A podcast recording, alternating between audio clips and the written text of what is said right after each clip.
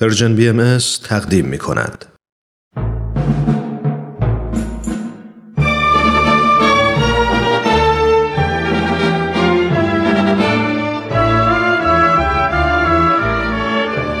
رادمردان جاوید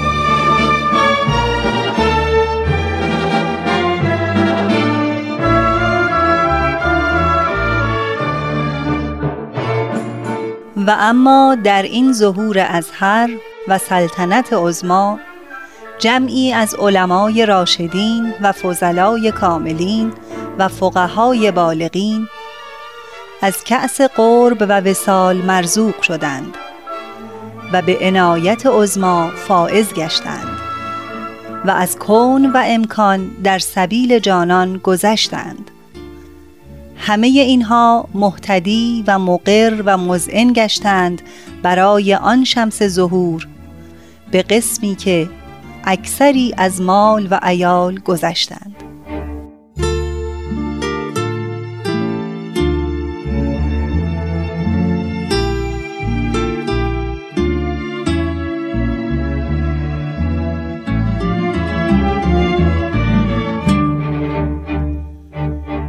همراهان گرامی رادیو پیام دوست درود بر شما خوشحالم که بار دیگر شما را در جمع شنوندگان برنامه رادمردان جاوید می‌بینم من ترانه به اتفاق همکارانم آخرین بخش از سرگذشت ملا حسین ای ملقب به باب را به شما تقدیم می کنیم.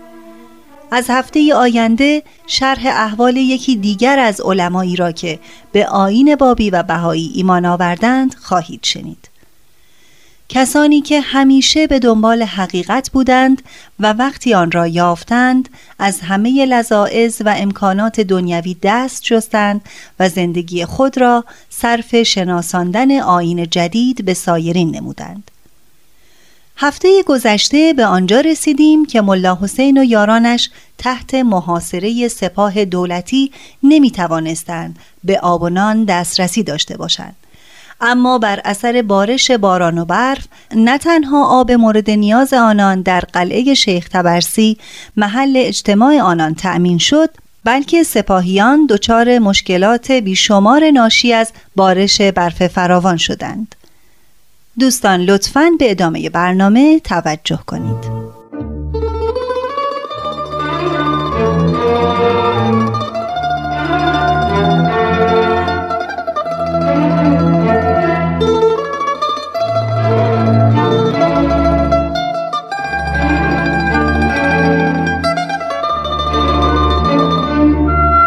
نبیل زرندی مورخ بهایی می نویسد صبح نشده بود که به دستور جناب قدوس درهای قلعه باز شد. ملا حسین و دویست و دو نفر از یاران شجاعش به دنبال قدوس به سمت وسکس روان شدند. در حالی که برف و گل عبور آنها را سخت می کرد و مهاجمین هم با استحکامات جنگی آنها را احاطه کرده بودند. شاهزاده به طور کامل ملا حسین را زیر نظر داشت. تا اینکه دید او و همراهانش به مرکز استحکامات لشکر نزدیک می شوند. تیراندازی فایده ای نداشت. ملا حسین تمام استحکامات را در هم شکست و پیش رفت. تا آنجا که شاهزاده که دید جانش در خطر است از پنجره عقب اتاق خود را به خندق انداخت و پا برهنه فرار کرد. لشکریان که دیدند رئیسشان ترسیده و فرار می کند همگی راه فرار در پیش گرفتند. یاران ملا حسین در مکان شاهزاده چند صندوق پر از طلا و نقره یافتند اما ابدا اعتنایی نکردند. تنها چیزی که برداشتند و با خود بردند یکی شمشیر شاهزاده بود که به نشان پیروزی به ملا حسین دادند. دیگری یک صندوق بارود بود که با خود بردند. صبح همان روز که این پیروزی نصیب ما شد در نواحی وسکس در حالی که سوار بر اسب بودم همه را جمع کردم تا اگر لشکر دولتی هجوم کرد به دفاع بپردازیم. ناگهان از دو طرف مورد هجوم قرار گرفتیم.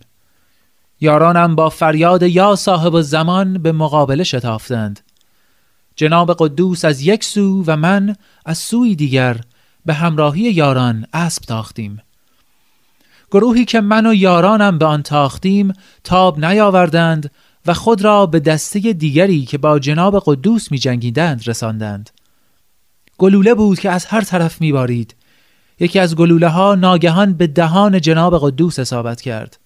چند دندان ایشان شکست و حلق و زبان ایشان مجروح شد. صدای آتش آن هزار گلوله به ما که در ده فرسخی بودیم رسید و برای کمک به آنان خود را رساندیم.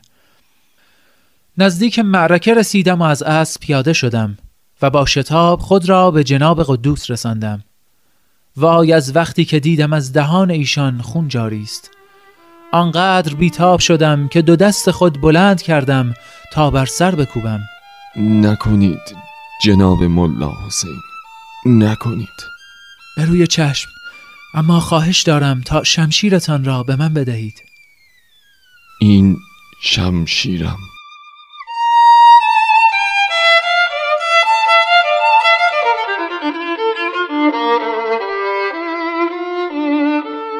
ملا حسین شمشیر قدوس را گرفت و به همراه 110 نفر از یارانش به لشکر دولتی حمله کرد. ملا حسین با دو شمشیر می جنگید. به یک دست شمشیر قدوس و با دست دیگر شمشیر مهدی قلی میرزای شاهزاده را گرفته بود.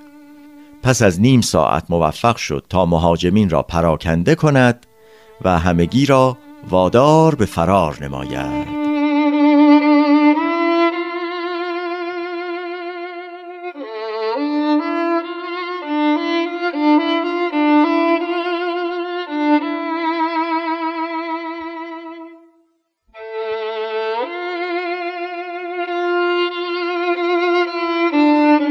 بعد از آنکه لشکر مهدی قلی میرزا فرار کردند و پراکنده شدند جناب قدوس را به قلعه شیخ تبرسی بازگرداندیم و به اصلاح خرابی های قلعه پرداختیم.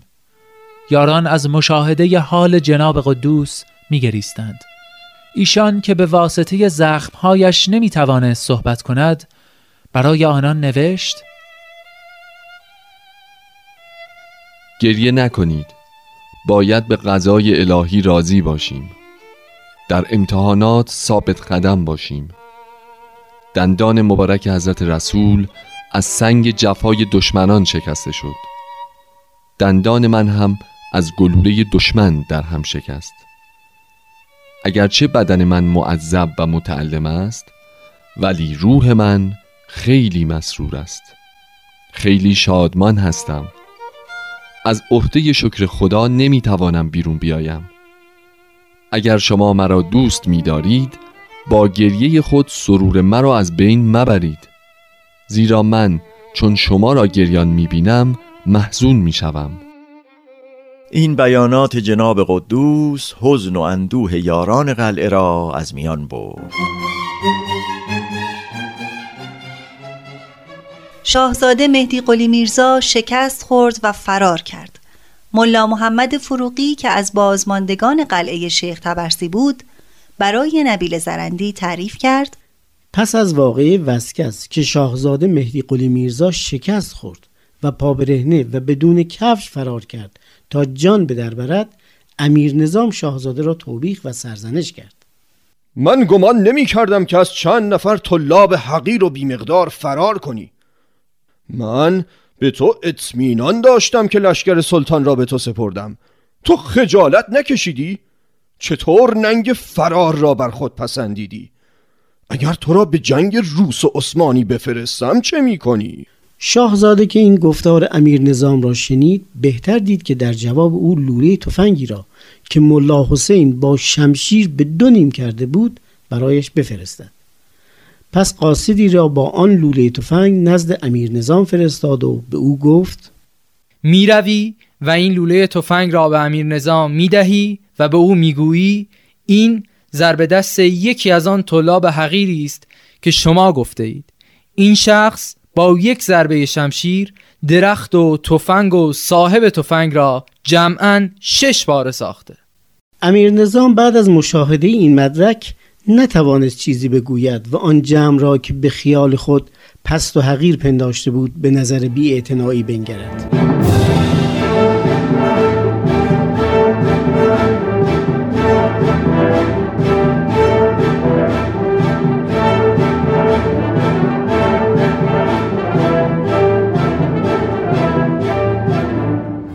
شاهزاده مهدی قلی میرزا مجددا به جمعآوری نیرو پرداخت. و مصمم شد که به یاران قلعه حمله کند.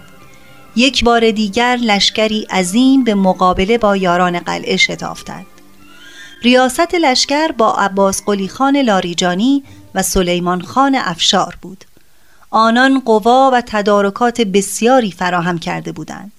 هفت سنگر به منزله خطوط دفاعی در اطراف قلعه ایجاد کرده بودند که اگر یاران قلعه بیرون می آمدند تا آن هفت مانع را از میان بر نمی داشتند به مرکز لشکر نمی رسیدند. سپاهیان هر روز به تمرین عملیات جنگی مشغول بودند و می‌خواستند قدرت خود را به ساکنین قلعه نمایش دهند. یاران که دچار بیابی شده بودند مجبور شدند در میان قلعه چاهی حفر کنند وقتی ملا حسین دید که چاه حفر شد به یارانش گفت به زودی ما شستشو خواهیم کرد و برای این کار آب فراوانی خواهیم داشت. در آن روز تمام آلودگی های خاکی از ما زائل می شود و پاک و طاهر به پیشگاه خداوند خواهیم شتافت و به حیات ابدی خواهیم رسید. هر کس می‌خواهد از جام شهادت بنوشد خود را مهیا کند و منتظر آخرین ساعات زندگانی خود باشد. تا خونش در راه نصرت دین خود بریزد. امشب قبل از طلوع بدر هر که دلش می‌خواهد که با من همراه باشد باید خود را آماده کند تا از قلعه خارج شویم و لشکر ظلمتی را که در جلو راه ما قرار گرفته پراکنده کنیم و به جایگاه عزت ابدی برسیم.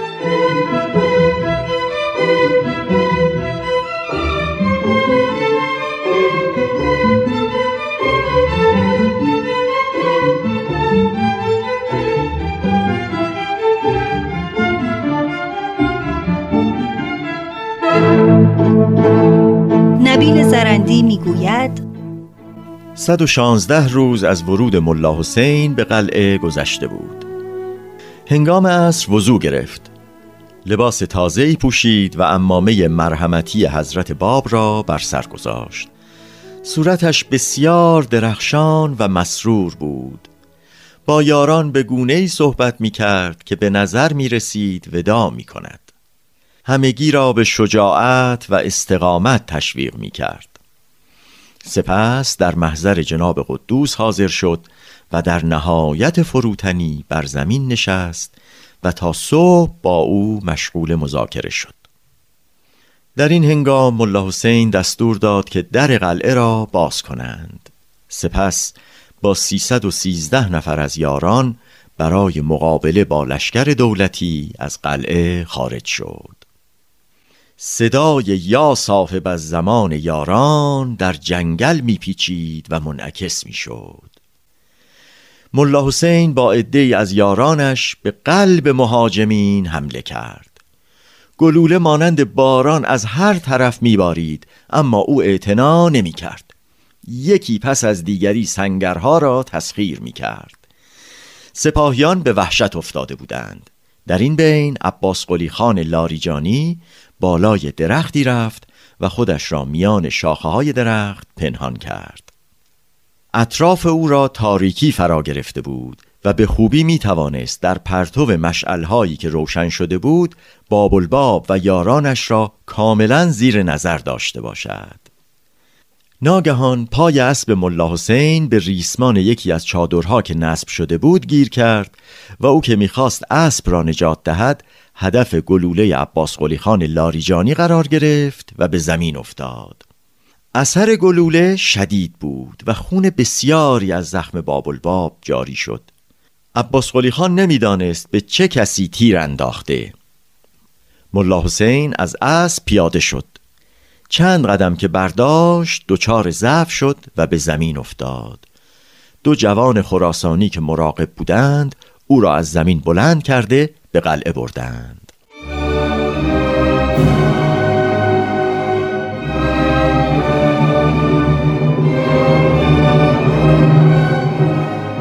ملا محمد فروقی برای نبیل زرندی چنین تعریف کرده. ملا حسین را که بیهوش شده بود در حضور قدوس گذاشتیم و همه از اتاق بیرون آمدیم. ایشان امر کرد که در اتاق را ببندیم و هیچ کس را راه ندهیم. ما خیلی تعجب کردیم. چند لحظه بعد صدای ملا حسین را شنیدیم که با جناب قدوس مشغول مذاکره و گفتگو هستند. دو ساعتی طول کشید. دیدیم میرزا محمد باقر خیلی مضطرب و پریشان است. علت را پرسیدیم. گفت که از سوراخ در داخل اتاق را نگاه می کرده دیده که به محض اینکه جناب قدوس اسم ملا حسین را برده او فورا برخواسته و مانند سابق با کمال خضوع و دقت فرمایشات قدوس را میشنیده و به آنها پاسخ می‌داده. میرزا محمد باقر شنیده بود که جناب قدوس به ملا حسین گفته خیلی زود از ما جدا شدی مرا تنها در چنگال مردم خونخوار رها کردی طولی نمی کشد که من هم نزد تو خواهم آمد و به تو خواهم رسید و از نعمتهای الهی که وصف نمی شوند بهرهمند خواهم شد. جانم به فدایت آیا از من راضی هستی؟ ملا حسین دلم برایت تنگ می شود کاش می ماندی کاش نمی رفتی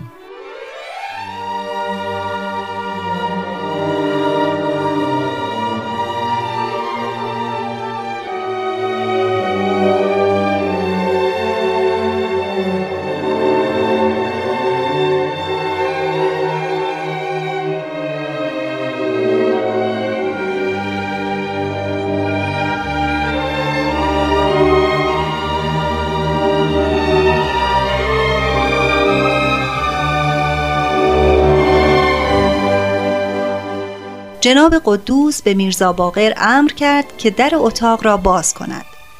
همین که یاران جمع شدند قدوس گفت من با ملا حسین خداحافظی کردم. با او درباره اموری مذاکره کردم که پیش از این گفتگو نکرده بودیم. حالا کار من تمام شده. او را آماده کنید و در سمت جنوبی زریح شیخ تبرسی قرار دهید. سپس جلو رفت و بر صورت و چشمهای ملا حسین بوسه زد و گفت خوشا به حال تو که تا آخرین دقیقه زندگی بر عهد و میثاق الهی ثابت و مستقیم ماندی. امیدوارم هرگز میان من و تو جدایی نیفتد.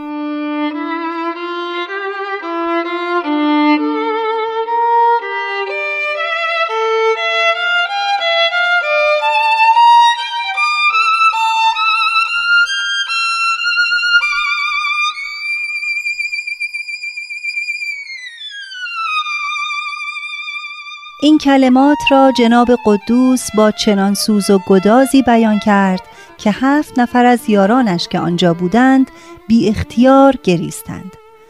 سپس قدوس با دست خود جسد ملا حسین بشرویه جناب باب الباب را در گور گذاشت و به یارانی که نزد او بودند گفت مدفن ایشان را باید از همه کس پنهان نگاه دارند. نبیل زرندی می نویسد وقتی خبر شهادت جناب ملا حسین به حضرت باب رسید حزن و اندوه بیپایانی ایشان را فرا گرفت. در مدح و تمجید از ملا حسین آثار فراوانی از قلم آن حضرت نازل شد که در یکی از آنها راجع به مقام او می‌فرمایند خاک زمینی که ملا حسین در آن مدفون است اندوه و قصه هر محزونی را به فرح و شادی تبدیل می کند و هر مریضی را شفا می بخشد.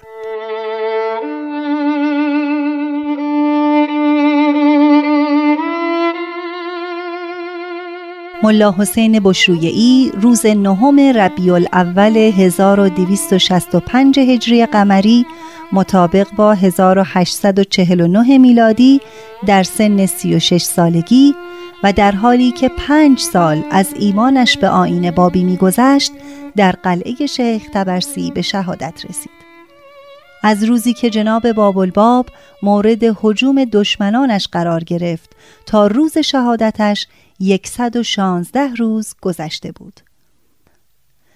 اما عاقبت یاران قلعه شیخ تبرسی به کجا انجامید؟ دوستان عزیز اگر مایل باشید می توانید برای اطلاع از این واقعه تاریخی به سایت مراجع و آثار بهایی مراجعه و با مطالعه کتاب تاریخ نبیل زرندی یا مطالع الانوار به جزئیات بیشتری از این جریان دست یابید.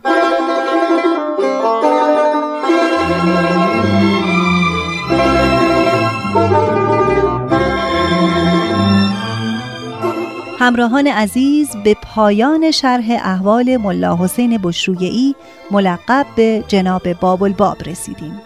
امیدوارم مورد توجه شما قرار گرفته باشد. از هفته آینده با شرح دیگری با شما خواهیم بود. تا بعد بدرود.